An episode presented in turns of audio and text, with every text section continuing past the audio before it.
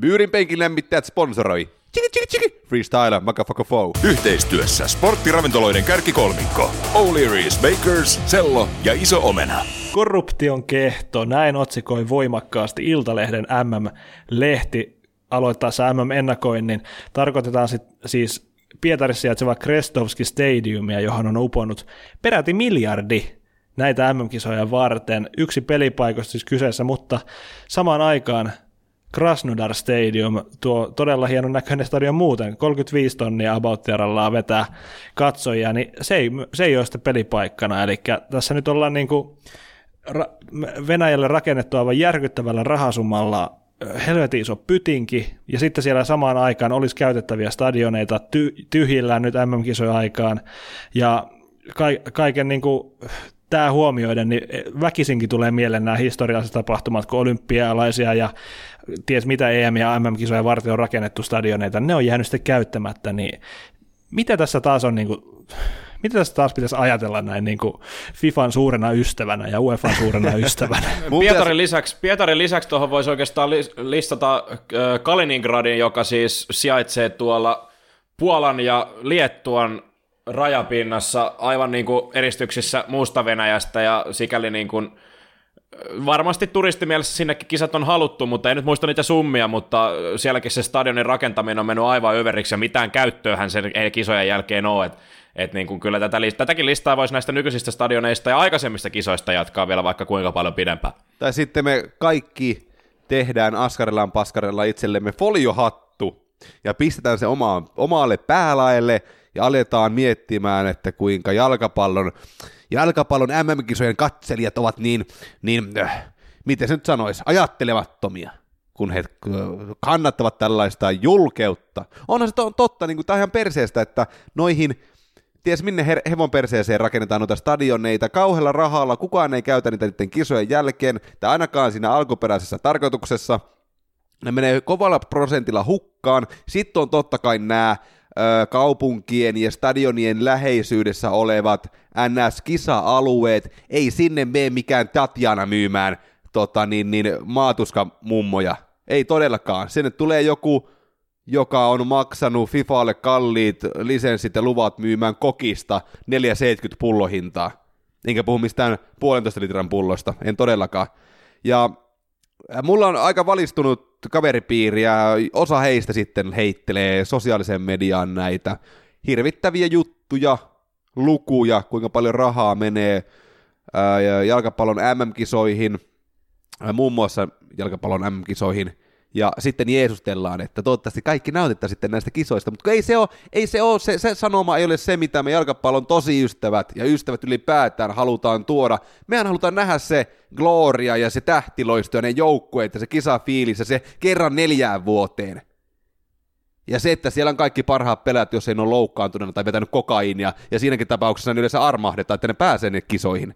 Mun mielestä se kertoo kaiken olennaisen. Mä veikkaan, että jos Pablo Escobar olisi ollut huippufutari, ja siinä ohessa tommonen niin kuin, yksi maailman pahamaineisimmista huumelordeista, niin hänetkin olisi armahdettu M-kisoja varten.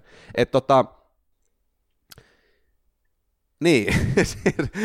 Aivan ole, varmasti ole, näin. Oleellinen pointti nyt katsotaan, mutta se, että me halutaan, me jalkapallon ystävät halutaan nähdä se, se peli siellä, eikä se, että rakennetaan niin kuin Pietarissakin toi stadikka ja se infrastruktuuri siltoineen. Ei me, haluta, ei me haluta, että joku käyttää kolme miljardia johonkin sellaiseen, joka on niin lyhytkestosta. Okei, Pietarissa nyt varmasti käytetään tota siltaa aika aktiivisesti, ja varmaan toi stadikka toivon mukaan pääsee oikeanlaiseen käyttöön, mutta että tämä tää niinku FIFA ei ole me. Se on varmaan se pointti. Pietarissa sikäli pääsee, että toki toi on Zenitin uusi kotikenttä, mutta siis tämä niin kun, keskustelu tulee vaan voimistumaan seuraavan neljän vuoden aikana, nimittäin neljän vuoden päästä MM-kisat pelataan talvella Katarissa – ja ö, finaali pelataan kaupungissa, jota ei ollut silloin edes olemassa, kun kisat on Katarille myönnetty, että repikääpä siitä.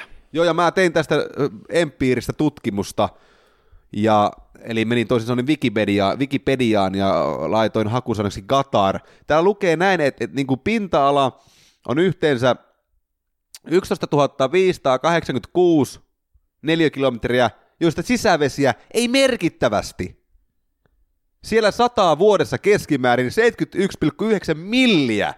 Meillä tulee juhannuksena 80 milliä vettä. Ainakin. Eihän se ole juuri mitään, 8 senttiä. Ja meillä tulee joka, joka päivä riippumatta, kun se juhannus, niin tuon verran vettä kesäsi. Siellä ei kasva ruohikko, nurmikko varmaankaan, ehkä muutamaa pikku länttiä lukuottamatta luonnollisesti. No mutta rahallahan se voidaan sinne kärrätä. Laitetaan nurmikenttä lentokoneeseen ja Totta kai, ja sitten sit, tota, niin, niin, siellä Ja ne, käytetään... jotka sen, niin, niin.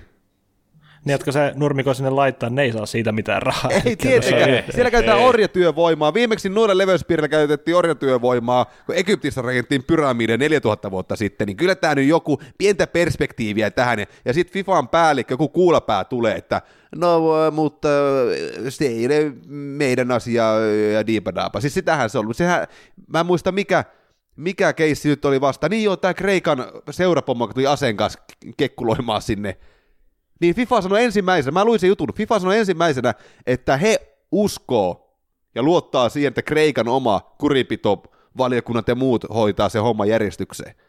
Varmaan sama tekniikka ja taktiikka on käyty Katarin tihalla, tö, kohdalla, eikä missään tilalla, kohdalla.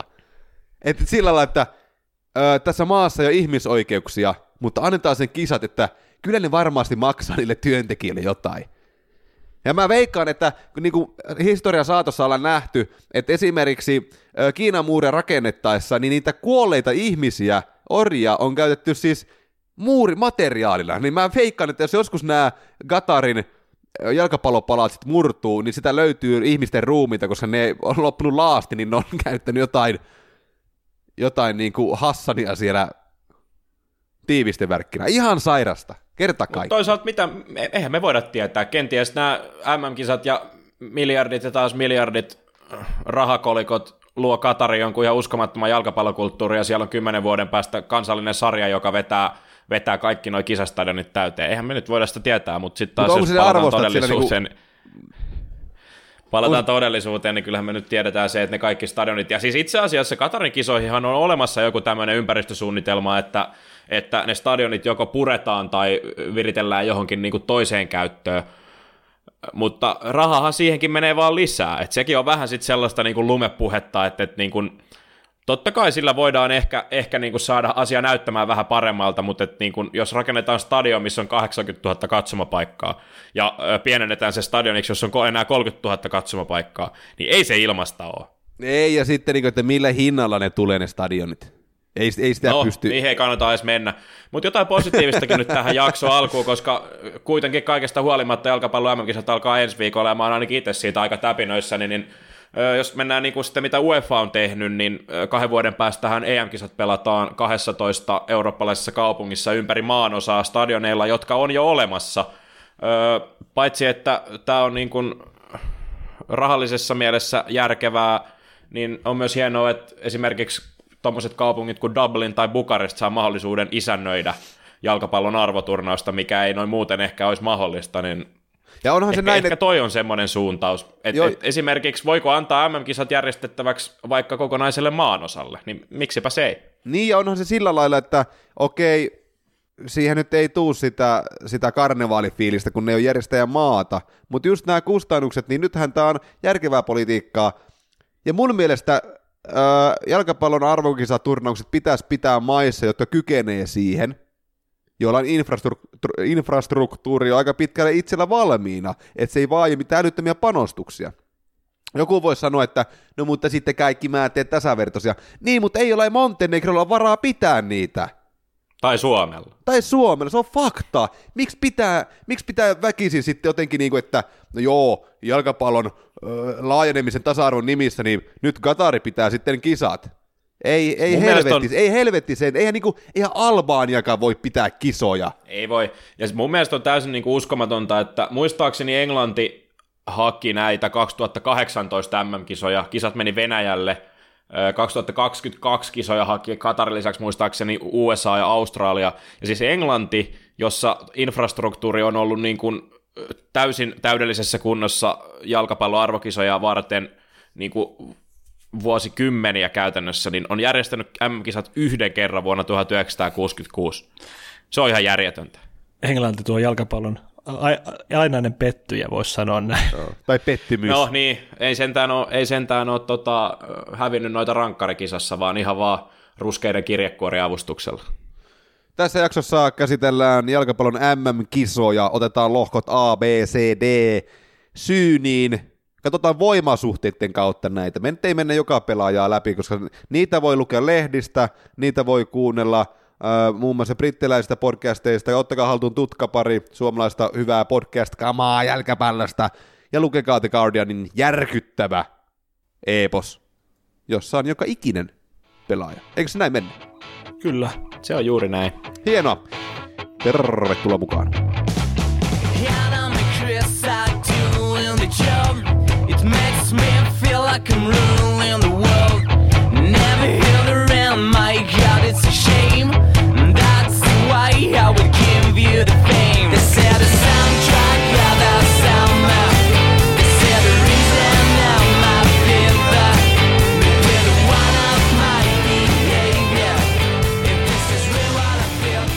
Byyrin peikillä mitään MM 2018. Kaikki on mukana. Kannattaa seurata Byyriä sosiaalisessa mediassa. Tiedätte kyllä missä. Sinne tulee kisojen aikana ja ennen kisoja kirjoitettua materiaalia, meidän podcasteja, on video, on kisaa, on myös meidän kisaa, josta hetken kuluttua lisää. Ja hetkellä tarkoitan sitä, että kun jakso loppuu, niin sitten siellä loppupuolella on kisa, johon voitte, kaikki voitte osallistua, ja palkintona on Byyrin MM-kisa T-paita. Mutta Anssi, Niin, tuli vielä, mieleen, tuosta- tuli vielä tuosta mieleen, No niin. että jos By- Byyrin sivuille menee, niin sinnehän on jo avattu MM-kisat 2018 välilehti, ja siitä kun klikkaa, niin aika komealta näyttää. Komealta näyttää, siellä on muun muassa kaikenlaista MM-tietovisaa ja MM-tarinaa, joten käykää ehdottomasti tsekkaamassa heti tämän jakson jälkeen. lohko A. 14. Jaha. kesäkuuta 2018 Moskovan Luzhniki stadion ja Venäjä vastaan Saudi-Arabia on se matsi, joka saa kunnian avata nämä MM-kisat, ja tollehan nyt hekoteltiin silloin, kun toi selvisi, että Venäjä ja Saudi-Arabia kohtaa avausottelussa, mutta toisaalta se on ihan hienoa, hienoa saada tuommoinen niin ottelu, mikä ei muuten ehkä aiheuttaisi mitään valtavaa, valtavaa supervaltavaa globaalia kiinnostusta, mutta Toi, no toi on mahtava näyttöpaikka, näyttöpaikka etenkin Saudi-Arabialle, joka on ollut, ollut näistä kinkereistä nyt ulkona jo varmaan 12 vuotta. Mutta tosiaan lohkoa Venäjän Saudi-Arabian lisäksi Egypti ja Uruguay ja tätä lohkoa ennakoinnin kannalta on nyt tähän mennessä hallinnut Mo Salah, niin miten me nyt nähdään tuon Egyptin tilanne? Ö, Yli, mä sanoisin, että ylipäätään, Tässä. Niin, ylipäätään tämä lohkon, lohkon voimapuntari, niin se on Egyptin osalta hyvin pitkälle siinä, miten, miten nämä ä, muutamat nimipelaajat pystyy suoriutumaan niissä tiukoissa tilanteissa ja kääntää niitä tiukkoja pelejä, koska jos miettii Uruguaita, niin heillähän ratkaisuvoima aivan, aivan käsittämättömästi. Egyptillä ää, aina ei tarvitse olla nimimiehiä, mä ymmärrän sen, mutta että jos Mo Salah on vaikka tasoa tuhnu Roomavuodet, niin ky- kyllä se vaan, se vaan on ton tason joukkuessa aivan jumalattoman iso miinusmerkki. Ja sitten taas vastaavasti kuin Saudi-Arabia, niin ö, oikeastaan Juan Antonio Pitsi, heidän päävalmentaja, siihen se hyvin pitkälle koostuu tai korostuu, että et mitä he tulee saavuttamaan tuossa lohkossa, mutta Egypti, se, tämä on klassinen kliseinen, mutta jo- jos, jos Mou Salah, jos Eldeni, Hegasi, tällaiset kaverit, jos, jos he, Jos all side. Niin, totta, niin. totta kupsi, kupsi man sai. Niin tota, jos, jos tällaiset kaverit ei onnistu, niin se kollektiivikin murtuu, näin mä väitän. Kyllä, mutta hei, Egypti ja Hector Cooper, vanha kunnon Ai, totta. jäärä. Ai, ai, Hector, ai, ai, ai. Hector ja tota, siihen vielä toinen name droppi, niin maalivahti Essamel Hadari on 45-vuotias ja todennäköisesti tulee avaamaan tuossa ensimmäisessä Uruguay-ottelussa, mutta Cooper on ollut Egyptin maajoukkueen peräsimmässä tommonen melkoisen varovainen coachi, että niin kuin puolustuksen kautta on menty ja 4-2-3-1 on ollut se pelisysteemi, mitä hän on tykännyt käyttää, käyttää ja siinä varsinkin Elneni on aika, aika syvällä pelannut. Ja niinhän se on, että noissa karsinnoissakin niin Mo Salahin tehojen, tehojen tota, niihin nojattiin aika vahvasti. Ja tota, Egypti sitten taas, mitä ei sovi unohtaa, niin siis toi kisa kiima Egyptissä on ihan mieletön, koska noin ollut viimeksi MM-kisoissa öö, 28 vuotta sitten. Niin, niin toi on ehdottomasti paitsi tämän lohkon mielenkiintoisin seurattava mun mielestä, niin ihan koko kisojen, kisojen ehkä top 5 mielenkiintoisimpia seurattavia joukkueita monenkin, monenkin asian takia. Äppäppäpä, kyllä, kyllä mä Uruguayn tähän nostaisin kiinnostavimmaksi tästä lohkosta, mutta mennään ehkä siihen kohta. Mutta oli hyvä nosto toi Egyptin pelitapa, koska tässä lohkossa muutenkin selvästi näillä kolmella joukkueella on kuitenkin se, siellä ei ole kuitenkaan sitä hyökkäys, hyökkäyspeliosaaminen ei ole ihan sam- samanlaisella tasolla kuin Uruguaylla ja muutenkin joukkueet on tottunut lähtemään enemmän sieltä puolustuksen kautta, niin sekin luo vielä erityisen mielenkiintoisen lähtökohdan, koska ei, ei Venäjäkään niin kuin, kyllä siellä kyllä siellä taitoa on tuossa joukkueessa. Keskentällä Zagojev Golovin laidassa, niin kyllä siellä hyviä pelaajia on, mutta ei lähtökohtaisesti kuitenkaan mikään pallonhallintajoukkue. Isokokoisia pelaajia Small of kärjessä, niin tota, kyllä siinä niinku, tosi jännä nähdä, miten esimerkiksi joku tuossa Venäjä-Egypti-ottelussa, miten se ottelu lähtee siitä etenemään ja minkälaisella pelisysteemillä Egyptistä lähtee murtamaan. Että kyllähän niin kuin periaatteessa kaikki ainekset olisi siihen, että Egypti siitä tota, voitonkin ottaa, jos vaan onnistuu siinä omassa vastahyökkäyspelaamissa sitten tiiviin puolustamisen lisäksi.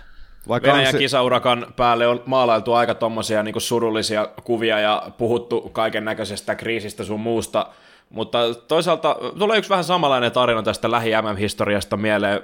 Vuonna 2010 Etelä-Afrikan piti olla joku tyyliin kaikki aikojen huonoin isäntäjoukkue, niin ne pelasi itse asiassa varsinkin sen ensimmäisen Meksikopelin tosi pirteästi ja olisi, olisi sen voinut jopa voittaa, niin, niin kun aina puhutaan siitä, että se avausottelun merkitys on tärkeä, niin kyllä nyt tässä Venäjän kohdalla, niin se on just sitä, että Venäjäkin kuitenkin voittamalla Saudi-Arabia, niin saa sen epäilevän kansan taakseen. Ja niin kuin Anssi sanoi, niin tuossa on sellaisia pelaajia, ketkä on, on pystynyt niin kuin myös tällä tasolla arvokisoissakin, kun Jagoev 2004, 2012 TM-kisoissa aivan mahtava, maaginen.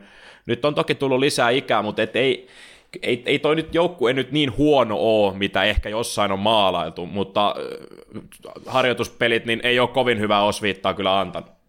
Ja Nianssit nostikin tuossa jo sivumenen Uruguaita. Mulla on pelitavallisesti oikeastaan huoli Uruguaista. Okei, tämän asian voi kääntää kahdella tavalla. Joko niin, että Oscar Tabares on vetänyt likimaan aina sillä 442, tiivis puolustus, vähän sellainen äh, inhottava argentiinamainen tapa valmentaa ja iskostaa pelaajia sellaista ehdottomasti voiton tahtoa, mutta se menee enemmän siihen voittohinnalla millä hyvänsä kategoriaan, jolloin tulee tällaisia, okei, Luis Suarez on yksilö, ei edusta koko joukkuetta, mutta tuossa Ruben Vesino muun muassa, ei, ei, ei, ei hän ole mikään sellainen, vaikka hän on taitava ja näin, mutta ei hän ole pelaajatyyppinä öö, unelmavävymateriaalia, vaan kyllä hän, hän taitaa sellaisen – jopa satuttamiseenkin. En väitä, että joukkue lähtee tappaan ketään tai murskaamaan kenenkään luita tonne, mutta että Oscar Tabarisin tapa voi olla joko niin kuin käänteen tekevä juttu, juttu nimenomaan niin, että toi Uruguay osaa pelata tuolla Tabarisin vaatimalla tyylillä, mutta sitten taas, että jos ei Poni opi uusia temppuja, niin hän, on, hän saa potkut sirkuksesta – et, et vähän, vähän tällainen nyt kaksi, kaksiteräinen miekka, ja mä jopa epäilen, että se kohistuu tähän jälkimmäiseen. Että kun jalkapallo kehittyy niin jumalattomasti, niin, niin kyllä Tabare sinne on, on nyt, nyt on jotain pakko vetää sieltä hihasta. Pieni korjaus, Matias Vesino kyseessä, ei Ruben, Ruben Anteeksi, Vesino. Anteeksi, tota... joo. Mitä joo? No kuitenkin. Melkein sama mies. Niin, tota, oh, no, no, no. Joo, Matias, Matias. Se, se, mikä ehkä Uruguas tekee mun paperissa tosi mielenkiintoista on se, että joukkueessa on kuitenkin hyvin kaksi tota, eri, eri suku, sukupolveakin tällä hetkellä. Siellä on vanhat parat, Diego Godin, äh, Sanchez laitapelaaja, joka on muuten erittäin tota, vikkelä laitapelaaja vielä, mitä päälle 30 kaveriksi, eli kannattaa ottaa ihan seurantaa, ja sitten on totta kai Kavanit ja nämä, mutta sitten sieltä tulee Rodrigo Bentancur, voi saada jo ihan kivasti vastuuta tuossa Tavarisin joukkueessa nyt näissä kisoissa, eli siellä on niin selvästi jo tavallaan Uruguayssa on sellaista tota, tulevaisuuttakin ja oikeastaan sitä, että ensi kisoissa jo, M-kisoissa, mitkä tulee, niin ihan varmasti niin kuin tullaan Uruguayt jälleen näkemään kova joukkue, vaikka sieltä joku Godin ei enää olisikaan, olisikaan se tähtipelaaja. Eli tota, se on, se, on, se on käsittämätöntä. Ihan käsittämättömän pieni maa kyseessä. Ja miten se sieltä aina vaan tulee niin kuin todella kovalla syötöllä aivan maailman huippupelaajia. Mä toivon, että vanha Euroopan vallottaja Nicolas Lodeiro tekee jonkinlaisen uroteon. Mä, mä, en- mä en ole nähnyt Lodeiroa hetkeen pelaavan, hän se pelaa nykyään Seattleissa, mutta tuota, joskus oli taitava kaveri, hyvät vaparit. Sen jälkeen ehkä massa on tullut, mutta katsotaan missä kunnossa se on. Sehän voisi tehdä jonkun pienimuotoisen comebackin myös Eurooppaan. Mennään seuraava lohkoon, vai onko Jussilla vielä jotain? No ei, ei nyt oikeastaan tuo hirveästi lisättävää, mutta niinhän se on, että Uruguay niin kuin syömähampaat, eihän ne ole mihinkään muuttunut. Muslera maalilla on edelleen riittävä, riittävä näihin karkeloihin, keskuspuolustus on rautaa ja sitten on toi hyökkäysosasto nyt, mutta niin kuin tuossa todettiin, niin tuo nuori keskikenttä on äärimmäisen mielenkiintoinen, mutta joo, tosiaan jatketaan lohkoon B. Et, niin, miten tota, tuli vaan mieleen nämä voimasuhteet? Me varmaan kumminkin lyödään tonne Urugua ja, ja miten te haluatte ton seuraavan Venäjä Egypti kaksikon sitten, mihin se vaaka Kyllä, menee? kyllä tota, Egyptin kansan kultapoika Mo Salah pelaa, vaikka toinen käsi ei olisi paikallaan ja johdattelee Egyptin tosta jatkoa ja Venäjä ja Saudi-Arabia sitten pelaa se avausottelu ja katsotaan. kummalla on hyvä mieli ja kummalla ei. Niin. Niin siis mun on vaikea nähdä, jo viime EM-kisossa tämä Leonid Slutkin Venäjä pelasi aivan karmeita jalkapalloa siihen nähdä, minkä, minkälainen tota, joukkue Venäjällä oli käytettävissä, ja nyt on sitten tämä Stanislav Cherchenov, vai mikä on, ju, juuri sama mies, niin tota, iso, iso pelillinen tota, kysymys enemmänkin kuin sitten tuo pelaajamateriaalin Setkinen puolesta. siis mutta, Turi Chirkov on vieläkin mukana, mahtavaa. Kyllä, On, on, on, on, on, on, on, on, on. Siis häntähän, häntä joskus povailtiin ja kuvailtiin Venäjän Ronaldinhoksi. Ajatelkaapa sitä. wow. No kyllähän se parhaimmillaan oli aikamoinen kiituri tuolla laidalla, mutta, mutta Eihän Lohko niin, B. niin, jotain ei saatana mikään Ronaldinho ollut kuitenkaan. No ei, mutta lohko B, lohko B. Joo, lohko B. Öö, siinä jos Egypti on A-lohkossa se Afrikan öö, joukkue, joka tekee uuden tulemisen, niin Marokko on sitten se toinen.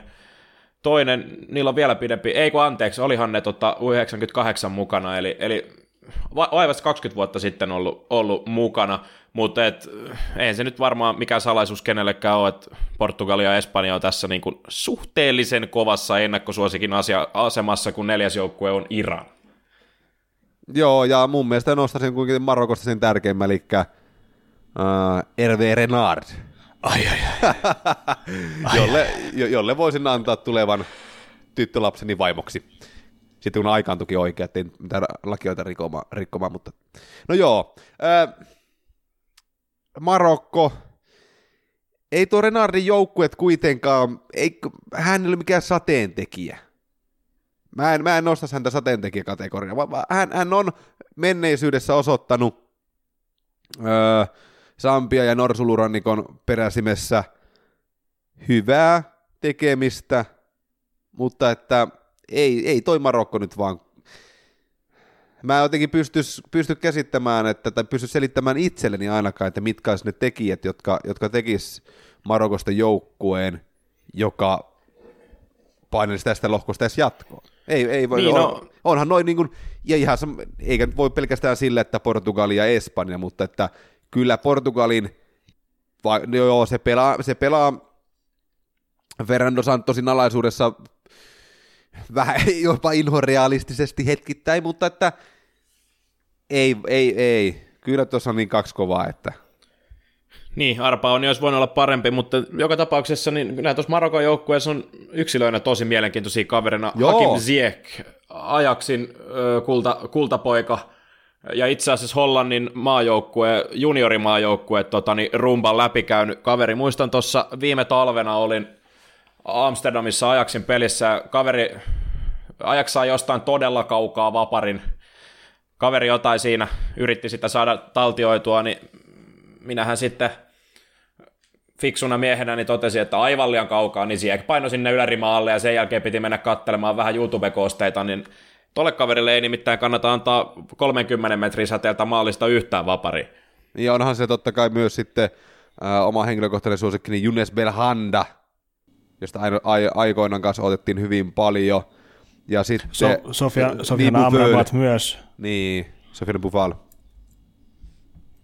Ja tota, paljon tällaisia niin kuin vanhoja lupauksia muutenkin tuntuu olevan tuossa Niin. jouk- jou- joukkue täynnä, mutta tota, ei, ei, kun ei vaan riitä, niin ei. Ei, ei ole, niin.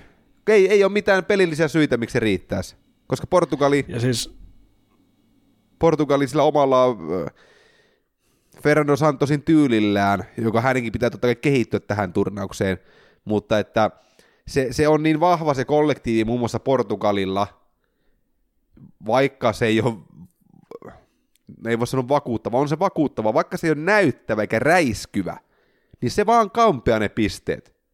Se ei tee sitä mitenkään suureleisesti, eikä se välttämättä tee sitä helposti, mutta se vaan kampea ne pisteet. Ja sitten kun noi Erve Renardin, otetaan pois, että on erittäin komea mies kyseessä, niin noi Erve Renardin saavutu, saavutukset tuolla Afrikassa, niin se Afrikan kansainvälinenkin jalkapallo siellä, se on kuitenkin niin eri sfääreissä, kun sitten tullaan tänne MM-kisoihin, mikä on nähty myös aikaisemmissa kisoissa. Miksi Norsulurannikko ei ole pärjännyt, vaikka on täynnä ollut hyviä pelaajia, Kamerun sama homma, niin siis se ero, kun tullaan sieltä Afrikan mestaruuskisoista näihin peleihin, se on vaan niin valtava, että siellä ne tuommoiset Zambian kaltaiset yllätykset, mitä tosi harvoinkin saattaisi tapahtua, niin, mutta ne on kuitenkin jossain määrin mahdollisia, mutta sitten kun li- isketään vastaan Portugali ja Espanja, niin ei, ei, ei, ei tulla näkemään. Ja Espanja jäi tosiaan viime kisoissa lohko, alkulohkoon. No, joo, tota- joo, joo, mutta Toi, ei. toi Ei, Espanja, tota- toi Espanjassa, Espanjassa on hauskaa se, että edelleen siellä on kuitenkin niitä samoja. Totta kai siellä on muutama naama vaihtunut, mutta et 2012 tuli suvereeni Euroopan mestaruus, mutta sitten 2014 tosiaan alkulohkoon, 2016 Italia riisu Espanjan EM-kisoissa aseista, niin, mutta niin kun, samat, samat, siellä on niin samoja naamoja kuitenkin hyvin pitkälti. Iniestallekin nyt ajaa viimeiset tämän kisat herkistynyt jo nyt tässä kohtaa, niin, niin kyllähän toi, toi että Lopetegui on, on tuohon päävalmentajan paikalle tuonut, niin on se tuonut ihan uutta virtaa tuohon Espanjan, Espanjan joukkueeseen, ja tuossa Guardianin jossakin ennakkoartikkelissa niin kuin tiivistettiin, tiivistettiin niin kuin hyvin, hyvin Espanja, niin kuin, no mitä se nyt on ollut, ollut viimeiset kymmenen vuotta, mutta it's all about the ball. Niin kyllähän tuossa on nyt taas niin kuin esimerkiksi Isko pääsee nyt semmoiseen rooliin, mitä sille maajoukkueessa on aikaisemmin ollut, niin kyllä Iskonkin tekemisessä niin kaikki, kaikki lähtee pallosta. Niin, Joo, ja ei, ei Espanjan tarvitse keksiä pyörää uudestaan. Se, se luottaa siihen omaan pelitapaansa, mutta mitä Lopetegi on tuonut mun mielestä, niin hän on poistanut niitä pilvilinnoja ja tuonut sellaisen, varmasti näyttävyys pysyy edelleen, mutta miten se osaa selittää järkevästi? Hän on tuonut sellaisen, ää, ei tekemisen meininkään nyt kuvaa sitä, mitä mä koitan hakea, mutta hän, hän on luonut ilmapiirin, että se pelivälinen, aggressiivinen hallitseminen pitää johtaa enemmän maalipaikkoihin ja, ja, ja siihen, että he on pallon menetyksenkin jälkeen, he on paljon aggressiivisempia, he on paljon ajattelevampia, he on suoraviivaisempia siis siinä mielessä, että se palloralli, se voi kestää 30-40 syöttöäkin, mutta, mutta myös kun se tilanne tulee ja ne tilanteen vaihdot, niin näissä mun mielestä Lopetekin kädenjälki näkyy eniten. Kyllä, ja sitten jos vertaa niin kuin aikaisempia kisoja Espanjaan, niin Lopetekilla ehdottomasti vielä se, että mikä näkyy jo pelaajavalinnoissa, siis siellä on monen eri roolin pelaajia, siellä on tota, Lukas Vasquez, Marco Asensio, erittäin tota, tällaisia suoraviivaisia suoraviivaisen pelin pystyviä laitureita, ja Lopetekilla ehkä se vielä, että jos, jos hän selvästi näkee jo vaikka avauspelissä Portugalia vastaan, mikä tulee paljon määrittämään Espanja myös näiden kisojen osalta, niin jos hän näkee sitä, että siellä ei vaan niin kuin yksinkertaisesti loksahda kohdalle, niin hänellä on, hänellä on niitä kohoneseja tehdä siellä niitä muutoksia. Siellä ei tule Diego Costa enää surffailemaan lopputurnausta siellä avauksessa, vaan siellä ihan varmasti Aspas ja Rodrigo voi saada mahdollisuuden siinä. Samaten tuo keskikenttä, äh, hankala sanoa muuta kuin Busketsin osalta, ketkä siinä nyt sitten loppujen lopuksi on niitä hänen vierellään pelaavia, jos mikäli se 4-3-3 siinä on, mutta ihan varmasti siellä tullaan näkemään erilaisia variaatioita jo kisojen aikana, ja jos vaikka joku Tiago ei vaan yksinkertaisesti pysty olemaan sellainen merkittävä käänteen tekevä pelaaja siinä keskentällä, että hänet voitaisiin korvata jollain toisella, niin mikä, mikä ettei. Ihan hyvin Lopetekin pystyy myös hänet penkittämään. Liian vähän mun mielestä viime kaudella, just kun mainitsit nimet Asensio ja Vasquez, niin äh, siinä oli kaksi sellaista nimeä, jotka oli Zidanelle tosi isoja aseita, etenkin mestarien liigassa muistan äh, PSG, PSG tota, otteluparin ensimmäisen osan Bernabeulla, kun Vasquez ja Asensio otettiin, otettiin kehi sinne, ja varsinkin Asensio niin omalla tekemisellään, niin 3-1 toi meni Realille, ne oli kahdessa niissä maalissa mukana. Niin sama homma tässä Espanjalla nyt, aikamoisia kavereita sinne on heittää, jos se mahdollisesti tulee se pudotuspeliottelu, mikä menee jatkoajalle, niin sinne kun laitetaan, laitetaan noita kavereita tuolta, tuolta tota, niin naftaliinista kehiin, niin auta armia sitä vastustajan puolustusta, nimittäin ei ole kiva. Ja Anssi mun mielestä nosti hyvin ton Lopetekin tavan ajatella pelaajavalintoja, niin puolustuksessakin miettii Cesar Aspilicueta, erittäin monipuolinen, jämähkä, jämerä, ei se kentän pisin pelaaja, mutta löytyy nopeutta tiettyyn pisteeseen asti, pallotaito sillä on ihan ok-tasolla, topparina se pallotaito, jos, niin laittaa sillä, että laitapakilla pitää olla toi tota, tekninen osaaminen pikkusen korkeammalla, niin siinähän on ok-tasolla, mutta jos vertaa toppareita ylipäätään, niin hän on ihan hyvä avava toppari. Sillä Natso Monreal, vähän sama asia. Jämy, jämy kaveri, öö, myöskin tuo, molemmat tuo sitä suoraviivaisuutta, Natso, ei, eihän hän mikään erikoinen pelaaja ole, mutta onhan hän pirun monipuolinen. Hän pystyy pelaamaan sen laidan keskustan alueen. Ja sitten tota, puhtaita puolustajia niin sanotusti Ramos, Pique, Carvajal, Oriosola ja Alba. Et mä, mä, mä, no, mä julistan nyt jo mun papereissa Espanjan öö, mestarisuosikiksi. Mutta miten ylipäätään tämä lohko, Iran nyt jäi vähemmälle, mutta että hank- hankala jotenkin Iraniakin arvioida silleen Carlos Keiros ja näin, että et kyllähän... Äärimmäisen, äärimmäisen mielenkiintoista olisi, olisi päästä Iranin fysiikkavalmentaja Mikko Kujalan kanssa puhumaan siitä, että miten tuo jouk- tuosta joukkueesta, koska nyt on, niin kuin lukee ennakoita, niin puhutaan, että Iranilla on varmasti historiansa yksi parhaista joukkueista, mutta kun ei, ei se riitä tässä lohkossa niin kuin millään, millään niin mitä se käytännössä et... tarkoittaa, että heillä on, niin kuin sitä mä haluaisin tietää, mitä, mitä se käytännössä tarkoittaa? Niin, sitä että... just, sitä just että, että niin kuin, koska Irani, ilmeisesti niin kuin mun käsittääkseni Iranin maajoukko on semmoinen, mikä niin kuin harjoittelee huomattavasti enemmän yhdessä, viettää enemmän aikaa yhdessä kuin suuri osa muista esimerkiksi näistä mm mukana olevista joukkueista, niin varmasti se jollakin tapaa näkyy. Ja itse asiassa neljä vuotta sitten Brasiliassa, niin esimerkiksi se Iranin ja Argentiinan välinen matsi, niin kyllä Iranin niin peli on tosi kollektiivista ja kurinalasta. Et kyllä sillä tässäkin lohkossa, niin esimerkiksi Portugalille, Portugalille niin Iran ei todellakaan tule helppo vastustaja olemaan, niin kuin nähtiin just siinä Argentiinan pelissä Messi ratkaisi sen vasta lisäajalla. Niin ilkeä vastustaja kaikille tässä lohkossa, mutta sitten taas, taas se, että miten, miten se pystytään sitten se ilkeys realisoimaan siihen, että että pystyisi toisessakin päässä kenttää tekemään sankaritekoja, niin siihen en osaa sanoa, mikä lääke on. Kaksi menee jatkoon, ei varmaan kysyttävää, että ketkä. Eteenpäin. No ei ole, no ei ole. Hienoa. Mennään lohko siihen, jossa kokaini käryää. Mutta puhutaan ensiksi Ranskasta.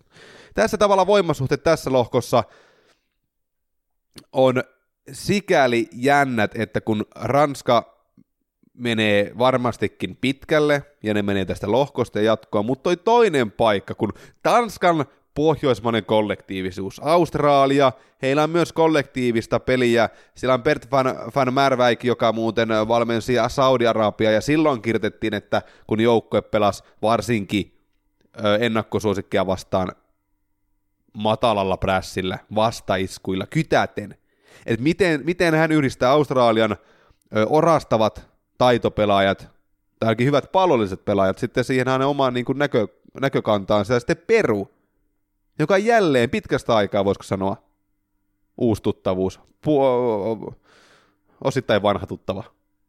Hyvän päivän tuttu, sanotaan näin. Et, et, et mitä he pystyy tuomaan, koska perinteisesti etelä-afrikkalaiset, äh, anteeksi, etelä-amerikkalaiset maat, pallotaitavia, nopeita yksilöitä, teknisesti taitavia, jos joukkuekuri on kunnossa, niin kyllä mä veikkaan, että Australia Tansakin voi ihan hyvin vavista. Peru on kyllä, niin kuin jossain, jossain jo puhuttiinkin, niin äh, takuvarma futishipsterin valinta. Kaikki mahdolliset kokainikäryt sun muut, ja viimeisessä, vi- edellisessä Peru-harjoitusottelussa Saudi-Arabiaa vastaan Sveitsissä oli 19 000 Perun kannattajaa, niin se kertoo jotain siitä, että mikä merkitys tällä paluulla näihin ympyröihin on. Mutta kyllähän tässä loukossa niin toi Ranska koko kisoja ajatellen, niin äärimmäisen mielenkiintoinen paketti. Toi joukkueen Deschampsin joukkueen valinnat herätti, herätti jo niin kuin isoja otsikoita, että miten on mahdollista, että tuo materiaali on niin laaja, ja onhan se. Että tostakin materiaalista niin on tosi kiva pyöritellä eri, erilaisia variaatioita, mennäänkö lopulta sillä 433 vai lähteekö DD kokeilemaan 442, aivan niin kuin, Ranska, Ranska on, niin kuin, on kyllä semmoinen todellinen suurennuslasijoukkue allekirjoittaneelle. Ainakin tuossa Ranskahan pelasi Italiaa vastaan tuossa tota, menneellä viikolla ja oli, oli todella vahva siinä. 3-1 tota, voitti sen matsin ja Italia jäi kyllä aika selvästi jalkoihin siinä ja siinä nimenomaan oli tämä kolme, kolmen tota, hyökkäyspää trio, Mbappe, Griezmann ja Dembele yhdessä ja tota, vahva luotto ainakin henkilökohtaisesti siihen, että nämä kolme nähdään myös avauksessa siinä sitten tota, avausottelussa ihan, mutta niin kuin Jussi sanoit, niin tota, leveyttä vaan löytyy.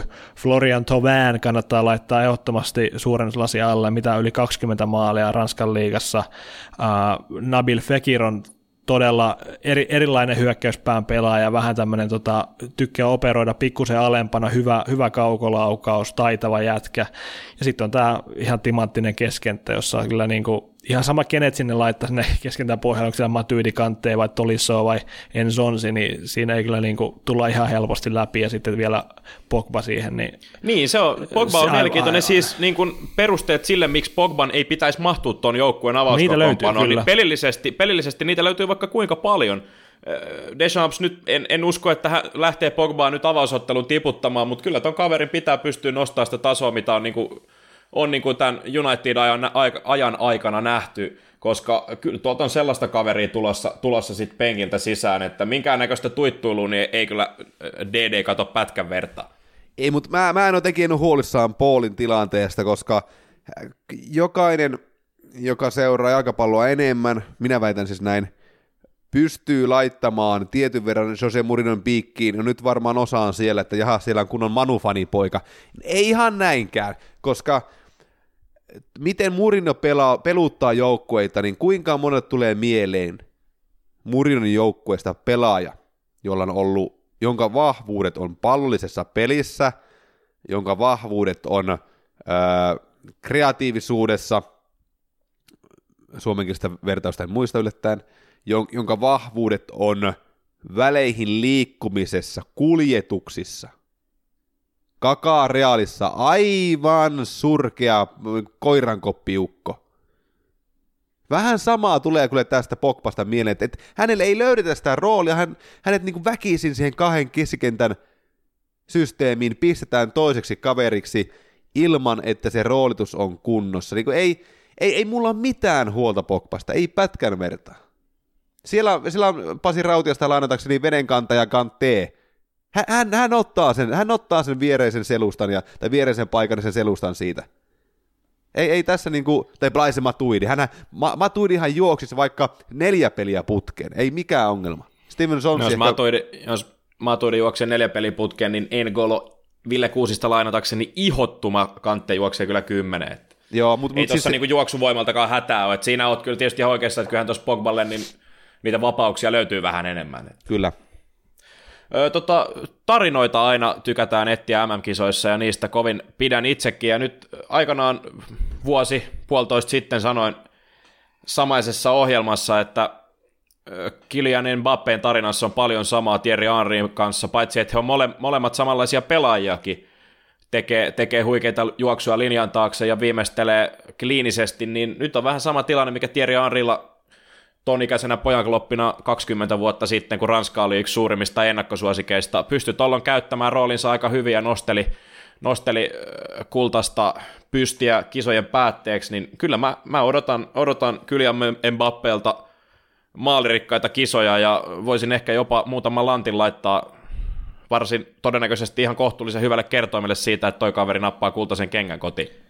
No mä toivon, Vaan että pitäisi, Ranska pitäisi sanoa, ei, että Gillian, no mutta joo, mä Gillian, näitä. voi, Gillian. voi, ei, siitä on jo niin kauan, kun mä oon Ranskaa opiskellut, että ei nämä nimet Ei- välttämättä aina ihan putkeen mene, mutta Ei, tämähän oli siis äh, lainaus eräältä Radio Cityn toimittajalta, joka sanoi, että Gillian Mbappé. En, en tiedä, onko, onko näin... se miten, voi hyvinkin olla, tai veikkaisin, että on itse asiassa just oikea muoto, miten se menee, mutta joo. No, Ai, ei, jos- harjoittelu- harjoittelu- harjoittelu. jo- joskus tarkisti Forvosta muistaakseni, mikä on aika hyvä näihin, niin mun mielestä se oli ihan joten kil, Kilianeksi lausuttiin Kilian. siellä, mutta tota, Jussi taas oli ju- mä, mä sanon Gillianiksi, se on jotenkin, tiedätkö sä.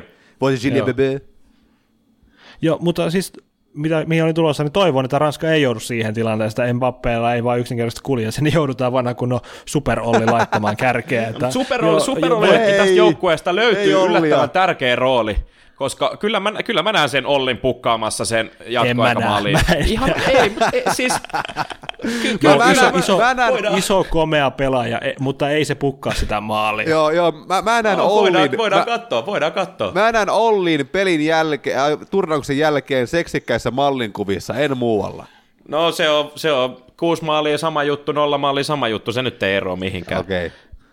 Niin. Aina, aina voidaan puhua tästä, että lopussa sisään tuomaan sitä fyysistä uhkaa, mutta kun ei se, ei se enää Olivia Giroudin kohdalla ole ollut enää niin fyysistä uhkaa vähän aikaa, että ei se, ei se jos puhutaan jostain jatkopeleistä, mitä Ranskalla tulee olemaan, niin ei, ei, Giroud ei ole se kärki, joka sinne pitää laittaa siellä lopussa. Kyllä siellä löytyy niitä ratkaisijoita muitakin.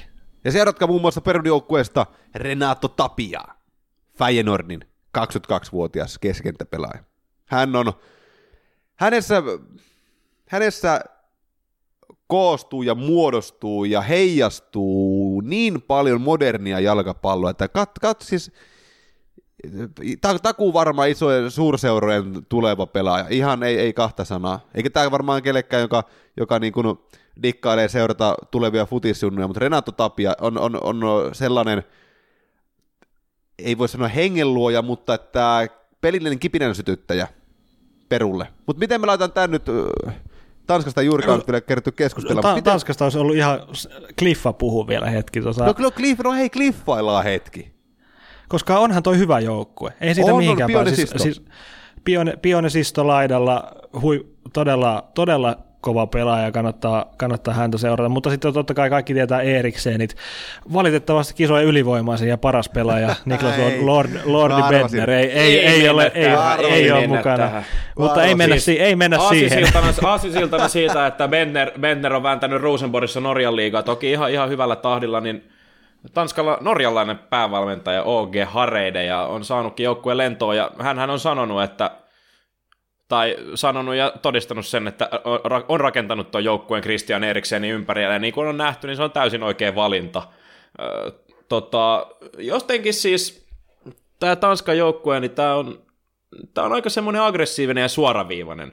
Jossain määrin siinä on paljon samaa, mitä on Christian Eriksenin edustamassa Tottenhamissa, ja, ja tota,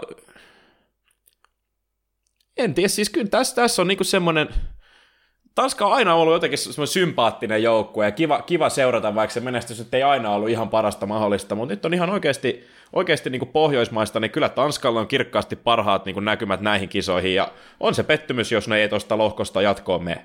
Se on valtava pettymys mulle itselleni ainakin, koska se, että avauskokoonpanoon löytyy noin huikea pelaaja kuin Christian Eriksen, siellä on myös todella laadukkaita jätkiä, jos vertaa tähän lo- lohko muihin niin kuin voimasuhteisiin, niin kyllä tuo keskentä Thomas Delaney, Daniel Vass, Lasse Schöne, niin äh, hyökkäyksestä Jannik Poulsen, Nikola Jörgensen, näiden sistojen sun muiden lisäksi vielä, niin kyllä noilla, kyllä noilla miehillä pitää sitä tulosta tulla. Ja sitten kun otetaan vielä se, että tuo joukkue ihan varmasti se ei tule jäämään siitä kiinni, että ne tota, ei pelaisi yhteen noissa kisoissa, vaan tämä on just sen niin kuin tavallaan rakennettu näitä kisoja varten siihen, että tuolla, tuolla jengillä voi olla kaikki mahdollista yllättää. Ja miten, miten, miten te laittaisitte tuon hyökkäysporukan? Okei, okay, Lasse Schönet ja Eriksen laitetaan nyt sinne keskikentälle reilusti, mutta että Grondelli, Nikola Jörgensen, Kasper Dolberi, aivan siis maaginen pelaaja suorastaan, Pione Sisto, Herran Jumala, hän on oppinut aivan älyttömästi äh, Selta-viikossa tällä kaudella. Mä sanoisin, että jos ei nyt La Ligan yksi tasoa nostavimpia pelaajia, koska Rodrigo nosti aika paljon tasoa täksi kaudeksi Valensiassa, mutta että Pioni Sisto Seltassa erittäin suurta kehitystä. Andreas Cornelius, Poulsen, Victor Fischer, tästäkin kohisti joku aika sitten, okei nyt ei ehkä ihan, ihan samalla tasolla, mutta että siis po- positiivisia päävaivoja.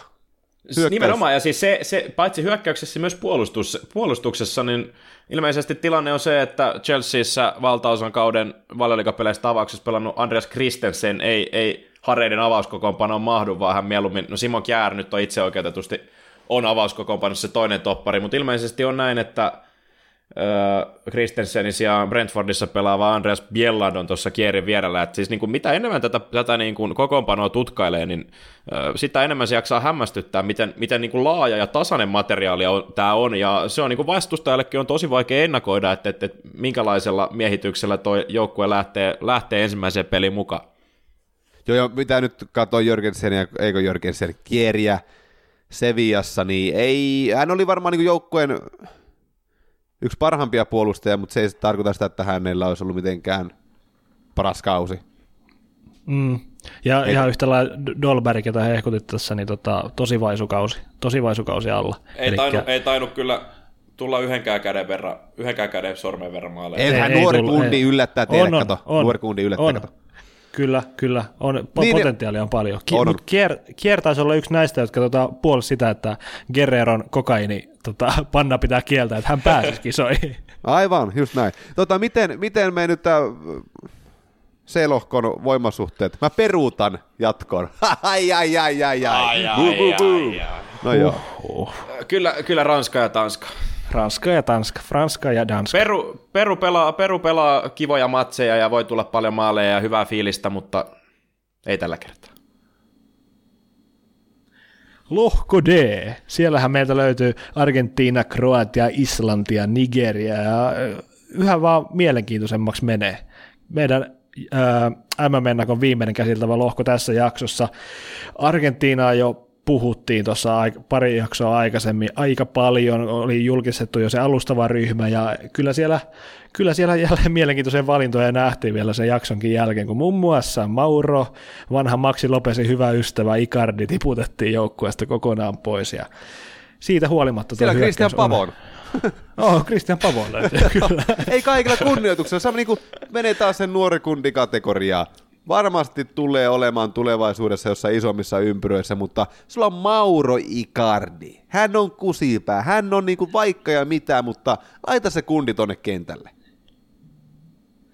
Ei, mutta, niin, no, no okei, okay, joo, näin siis, tää, tää, on, tää on mielenkiintoista ja hyvä asia, että valmentajat ottaa roolipelaajia – mutta sitten taas se sotii sitä vastaan, että kun mä haluan nähdä ne parhaat siellä Niin, sil- silkka, idiotis, silkka idiotismi ei välttämättä, vaikka kuinka puhutaan roolipelaajista, niin tässä on kyllä niinku kyse ihan vaan silkasta idiotismista. Niin on, niin on. Et, et, niinku, monesti varmaan itsekin puhuu täysin ristiriitaisia sekavia aiheita, mutta että et, Ikardin poisjättämiseen on hyvin vähän pelillisiä perusteita. Onko sitten henkisiä, onko sitten öö, jotain skismaa siellä, se on eri asia, joo, ja nekin vaikuttaa tähän futiksen MM-kisoihin, mutta että Mauro Icardi, miten Anssi luonnehit maailman parhaaksi yhden tatsin jatkaksi boksista tai jotain, niin ei se, se on varmasti näin, en, en, en väitä vasta.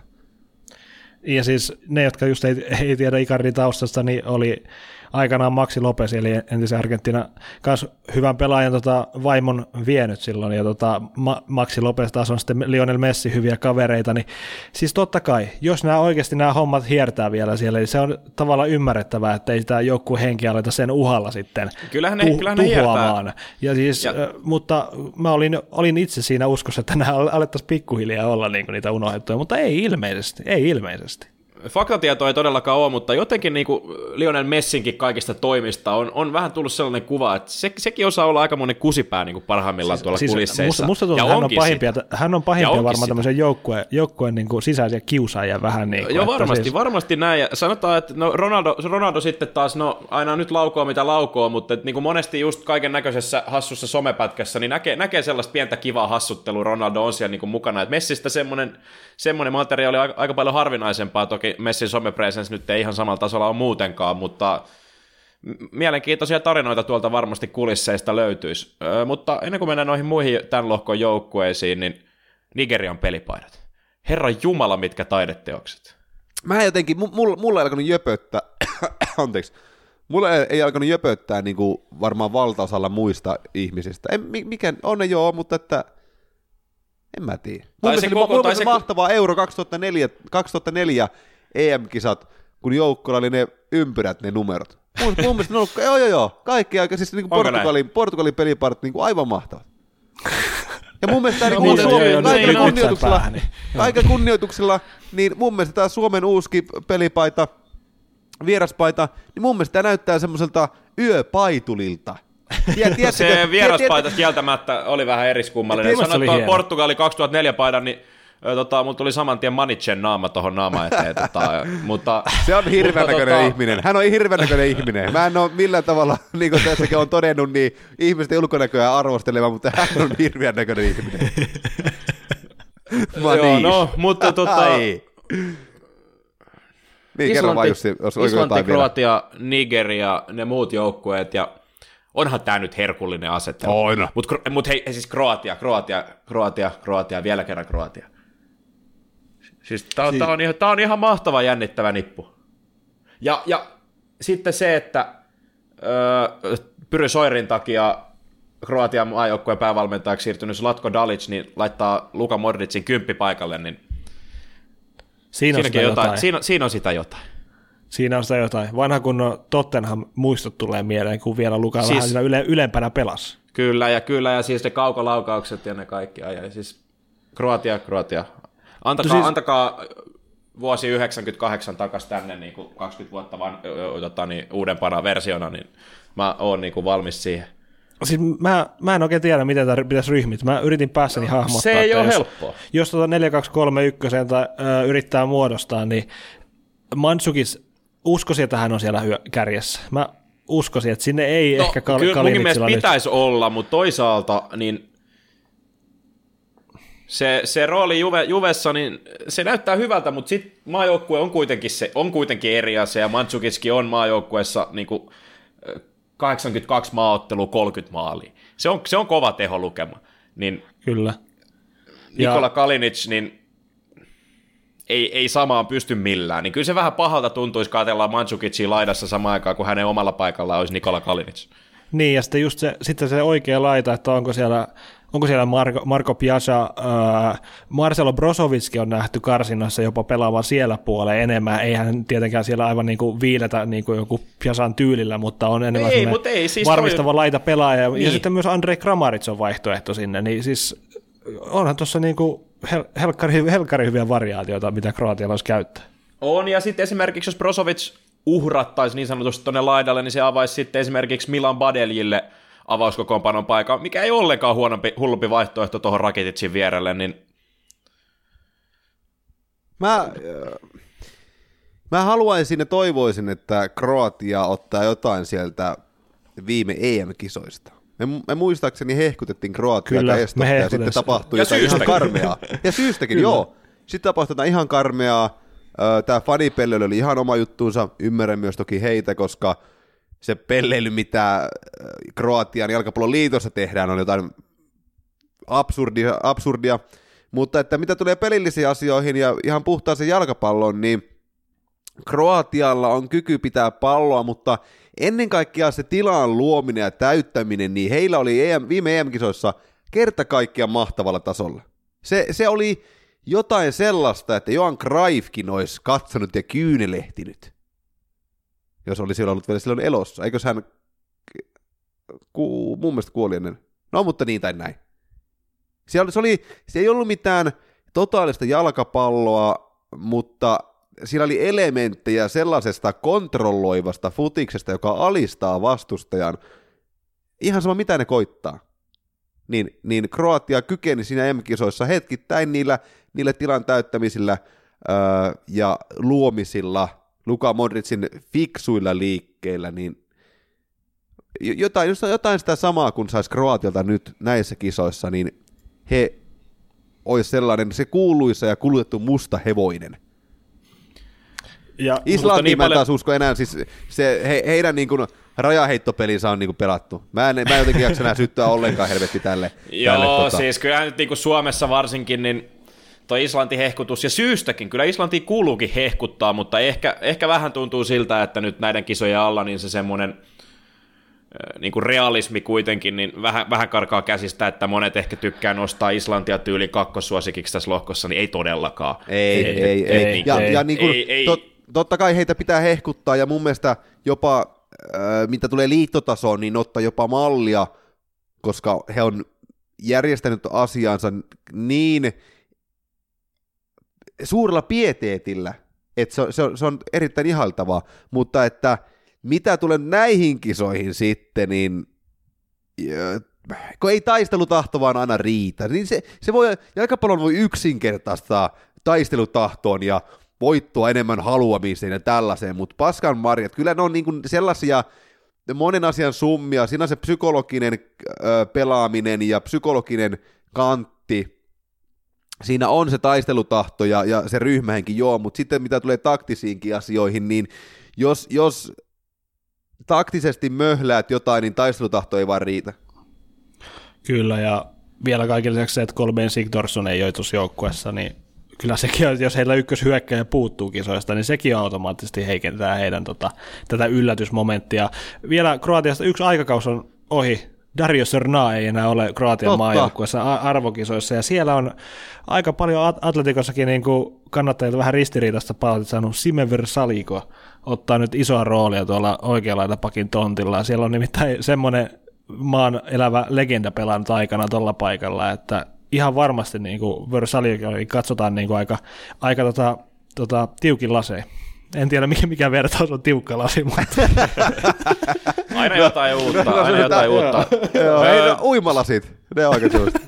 Sitten vielä, vielä, vielä, jos pysytään tuossa Kroatiassa pikkuinen hetki, niin Deja Lovren on, on ehkä vähän liikaakin kokenut arvostelua, ja mikä nyt mestarien liigan finaalin muiden tapahtumien alle jää, niin Deja Lovren pelasi loistavan pelin. Mun mielestä varmasti yhden uransa parhaimmista peleistä tiukassa paikassa, mutta sitten se, hän on kenet se saa tohon- hazardi. kenet se saa tuohon kaveriksi sitten tuohon tota, toppariksi, niin ää, Atte sanoi äsken, että Manitsen ulkona, jos on sinulle jotain ärsyttävää, niin Domagoj Viida on mun ehkä kortti tähän, tähän, tota, tähän tota, niin, niin, Tää- kategoriaan. joku Et siinä on niinku seiskapäivän vaihtoehdot- jaksoksi. Ja tota, sitten vaihtoehto, vaihtoehdoksi löytyy Vedran Chorluka, niin Hei, Tossa- Vedran Zorluukka, siis no eh, mä odotan häntä. Mä odotan häntä ja Odotat. miettikää ne, ne vuodet Englannissa ja edelleen äijän siinä kunnossa, että ei muuten ole kisoihin. Vedran Zorluukka pyyhkii niin kuin yhdellä Lovrenilla lattiaa. kyllä, no mennään sitten niin. Mutta hei, vielä, Ja Tini vielä, Vai. vielä, Hän on vielä muuten, Nigeria. joo, Tin Jedvai on muuten 22-vuotias ja hän tuntuu, että hän on pelannut No niin, joo. joku 20 vuotta jo. Kyllä. Tin. Rin, tin, tin. No niin, se, voi luoja. Super, superkotkat, Nigeria. Onko Super Eagles? Super Eagles, ne on Super Eagles, kyllä. Öö, saksalainen päävalmentaja, joka on luonut, Gernot Rohr, Rohr vai Röhr, Rohr, joka on luonut uraa Afrikassa pidemmältikin, ja tota, vähän kyllä on semmoinen arvotuksellinen, arvotuksellinen ja tämä niinku, urheilulehti otsikoi, otsikoi oman tota, Nigeria ennakkonsa nuori ja vauhdikas viihdepaketti, niin se varmasti pitää paikkansa, mutta sitten onko siitä paketista niin mitään iloa sit tuloksellisesti, niin mä en, en ole ehkä siitä ihan hirvittävän varma. No siis tuolla on, tuolla on sitä nu- nuoruutta, vauhtia, mutta ei niinku, ei niitä niinku laadukkaiksi välttämättä No voida ei, et- et pelaajia mietitään- kutsua. Et Just, just joku Steve, Mo, äh, Steve, Steve herra Jumala. nyt, nyt, nyt, nyt, nyt, nyt, Ei, mun, nyt, mä nyt. käyn tuolla breikillä, ottakaa hetki. Vi, joo, Victor Mons tosiaan. Joo. Joo, ja, Oi vittu, sori. Joo, Viktor, mitäs Viktorista? Et, niinku, Anneta- mä- annetaanko- hei, sa- saanko ottaa Ville Kuusinen aikanaan tota, tähän meidän penkilämmittäjiin lanseeras, siis hyvä henkilökohtainen ystävämme, selostaja Ville Kuusinen lanseeras klisee-pussin. Niin saanko raottaa ensimmäistä kertaa tähän jaksoon sitä oikein kunnolla? Aika pitkään menikin ennen kuin päästiin Joo, tähän. joo mä, mä rautan klisee-pussia ja otan sieltä semmoisen ö, onnenkeksi Onnen keksii paperin, jossa lukee, että kuriton afrikkalainen joukko. No mä olin just, just Joo. tähän tulossa, ajattelin annetaan nyt sille Anssille vielä vähän tätä breikkiä lisää, mutta et, et niinku hyökkäyspäässä semmoisia pelaajia, joilta odotetaan, odotetaan niinku niitä tehoja, niin ö, Kelechi Ihan, Nacho ja Alex Iwobi on, niinku, on taitavia pelaajia, totta kai niinku pystyy väläyttelemään, mutta et niinku, jos, jos Ihanacho Leicesterissä ja Iwobi Arsenalissa, niin, niin jos ne ei niinku se, tommosissa, tommosissa joukkueissa pysty niinku ihan pysymään, se pelikuri ei ole sellaisella tasolla kuin sen pitäisi olla, niin mites nyt sitten tämmöinen niinku nuori Nigeria, ja sitten otetaan tähän tämä klisepussin kurittomuus, mikä mä uskon, että se tulee näkymään. On siellä totta kai vielä John Obi Mikel vähän, vähän pitämässä jöitä, mutta sekin on mennyt sinne Kiinaan jo, niin en tiedä sitten, en tiedä sitten että niinku mitä apua siitä on, ja niin kuin, Mä en epäile hetkeäkään, että John Obi Mikel olisi no, hyvä ky- pelaaja no, enää. On se hyvä pelaaja, on se hyvä pelaaja, mutta et, et, Ja niinku, onhan semmoinen isähahmo tuolla joukkueella No. ihan selvästi. Mut on niin, se, ja, joo, ja, joo. mutta et, niinku, minkä, minkä takia niinku, Iwobi, Ianacho, tommoset, niin jos, sitä, jos se pelikuri on välillä hakusessa valioliigassa, niin tässä joukkueessa, niin mistä se yhtäkkiä löytyisi? ja toisaalta olisi hienoa, jos, jos Nigeria osoittaisikin tuon saksalaisen coachin käskyttämänä kaikki nämä stereotypiat ja kliseepusit vääriksi. Että et siellä tulisikin jumalattoman kurinalainen, siis omalle pelisuunnitelmalleen kurinalainen. Eihän kurinalainen tarkoita sitä, että sä oot öö, Diego Simeonen Atletikossa, jossa sä et nouse sen keskiviivan yli koko pelin aikana, jos sulle sanotaan niin. Ei, mutta että siis toivon mukaan kaikki nämä pirujen seinille maalailut todistetaan vääriksi ja, Nigeriasta löytyisi sellainen taitofutis, mutta että se tehdään oikealla kontrollilla ja oikealla tasapainolla. Mutta voimasuhteet tähän nyt. Ar- Argentiina, Vaikka tämä on sille lähtökohtaisesti mielenkiintoisen oloinen joukkue, niin musta tuntuu, että tästä ei kuitenkaan nyt niinku, ei ne Is- Islanti ja Nigeria pysty tuohon, ei ne vaan pysty tuohon niinku kampeamaan millään niinku oikeasti tosissaan taistelemaan, että kyllä se, kyllä se Argentiina-Kroatia-osastolle menee tosi vahvasti. Kyllä, Mä kyllä mä Argentiinan- lä- on samoilla linjoilla. Ei siinä Argentiina niistä ongelmista, ongelmista on puhuttu aiemmissa jaksoissa ja niistä puhuttiin vähän nyt, mutta tässä alkulohkossa niin niistä ei vielä niin paljon haittaa ole, että toi nyt, tossa nyt mitään suurta hätää tulisi. Argentiina-Kroatia matsi on semmoinen, että et niin lopputulosta on, on vaikea ennustaa, mutta et en, en niin näe, että Nigeria ja Islanti pystyisi kuitenkaan pitkässä juoksussa tässä jatkopaikoista pelaamaan. Jorge Sampaoli on kokenut sellaisen äh, jalkapallon raadollisuuden, koska eihän sitä niin kauan ole, kun hän oli tuonut Eurooppaan ja ylipäätään jalkapalloon jotain sellaista, mikä on ollut kauan kauan kadoksissa. Niin nyt, nyt hän on suurin piirtein viittavaille jo valmis epäonnistuja Argentiina-paidassa. Tosin Niin hän on kes- itse kadoksissa. hän on myös varmaan itse kadoksissa, joo, ja tuota, Argentiinan keskikenttä on, en muista milloin on näin surkea. Niin, no siis Sampaali oli itse sanonut tuossa nyt lopullisen joukkueen julkistuksen jälkeen muistaakseni, että 2-3-3-2 tulee olettaa ryhmitelmä, millä he ovat tuolla karsinnossakin harjanneet, eli siis hyvin, hyvin mielenkiintoinen nähdä, miten, miten se käytännössä tulee toimimaan sitten, että miltä, miltä se näyttää Roho ylipäänsä wingbackia. siellä kentällä.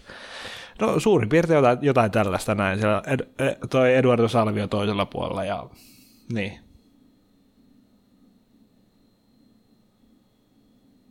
Otetaan loppuun vielä pientä teemakeskustelua.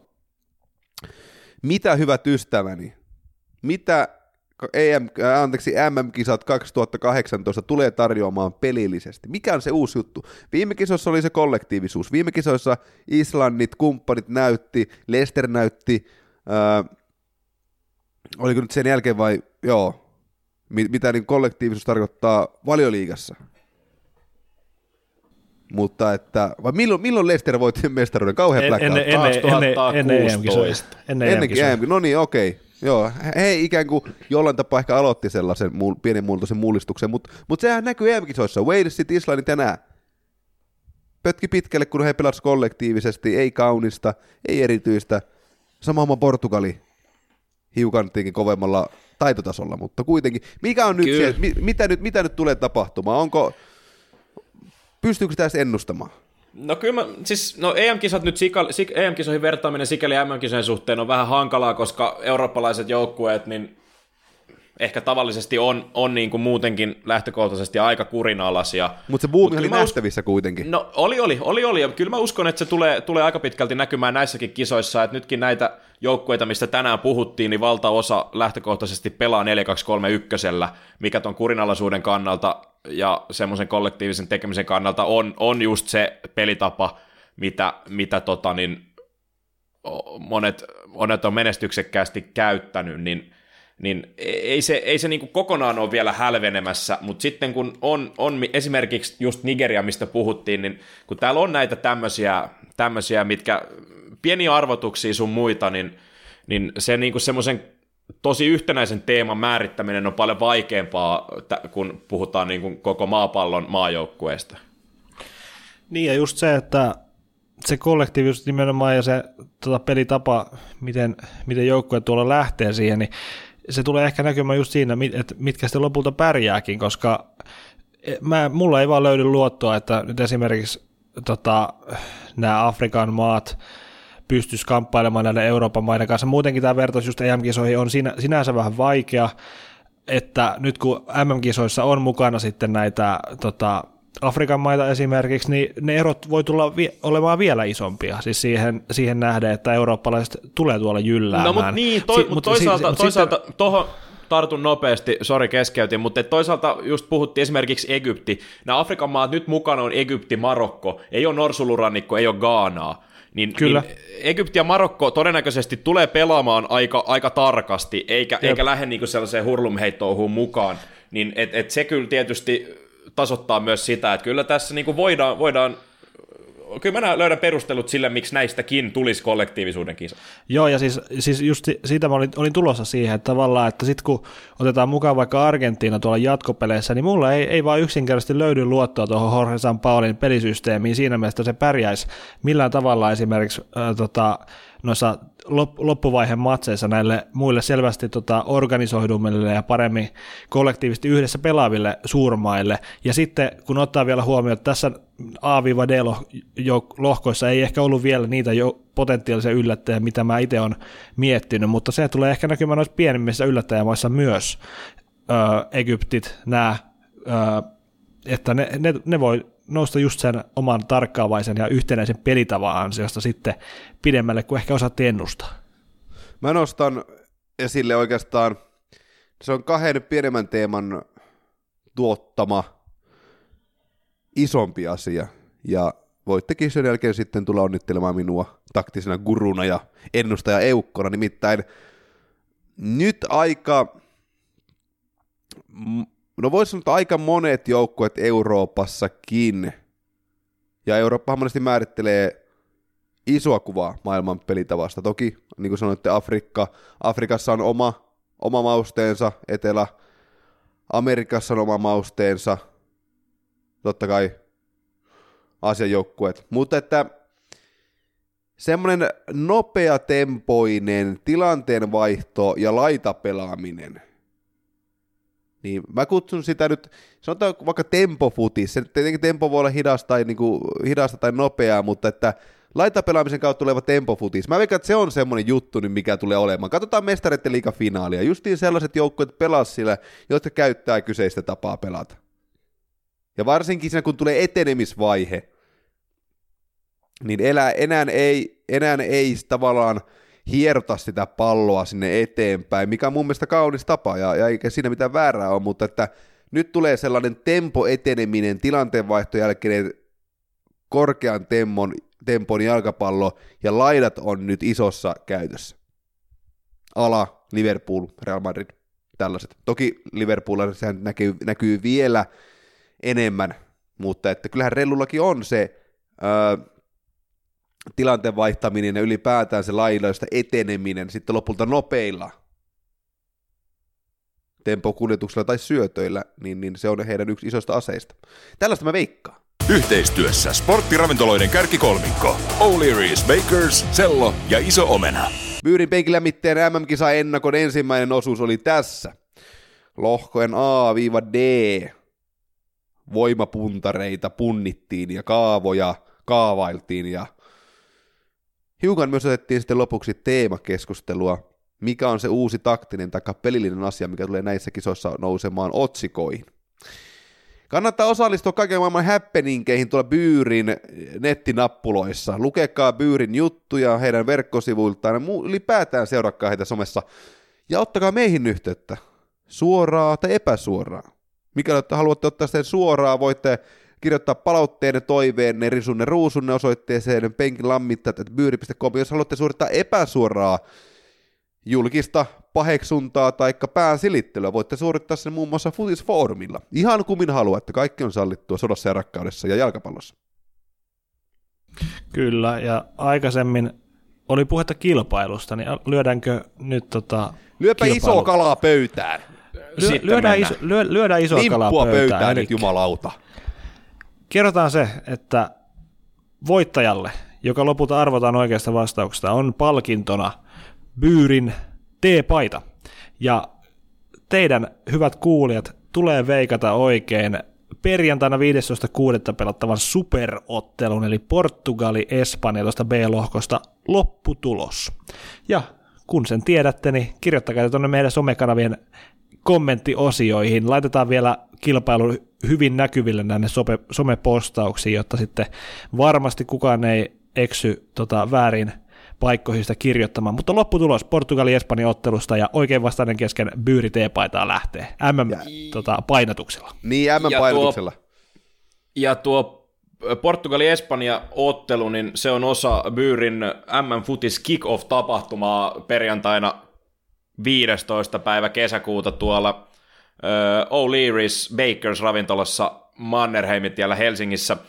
Siellä paitsi näytetään isolta screeniltä tuo jättiläisten, giganttisten jalkapallomaiden kohtaaminen, niin lavalla esiintyy myös Rudolf ja Karri Koira. Mä en tiedä. Sin, En voi sopuiksi viedä, haluan kaikki tai mitään. Haluan kaikki Oho. tai mitään. Woo! En muista, miten Sieltä sanat tuli. meni, mutta jotain tuohon suuntaan. Eikö ollutkin näin? Anssihan vanha karikoira fani. No joo, no joo, Gary no the joo, Dog. no, älä- Joo. Rudolf, Rudolf kyllä kuuluu omiin, omiin ehdottomasti suosikkeihin tältä Voi Suomi hyvä luoja puolelta. Mutta tota, toi tapahtuma, niin vapaa sisäänpääsy ja muistutetaan, että 18-vuotias pitää olla, että sinne pääsee, joten Joo. kaikki täysi-ikäiset oikein lämpimästi tervetuloa. Miten tämä kisa pitääkö olla kans 18? Ei mitään väliä. Ei ole. Sille ei ole mitään joo. väliä. Some- hei, Kaveri, kaveri yhteistyössä. kyselee. Tulkaa paikalle, tulkaa sinne paikalle ja tulkaa paiskaamaan kättä. Jahka meistäkin varmasti sinne edustaja paikalle pääsee. Niin... Minä en lähde sievistä mihinkään. No sinä et lähde mihinkään, mutta eiköhän jonkunlainen edustus paikalle saada. Ja tota, niin se olisi viikon päivät, kuulkaa. Ai ai ai. Uhuh. Kiva. Jatketaan hei ensi jaksossa. Moi moi. Moi moi.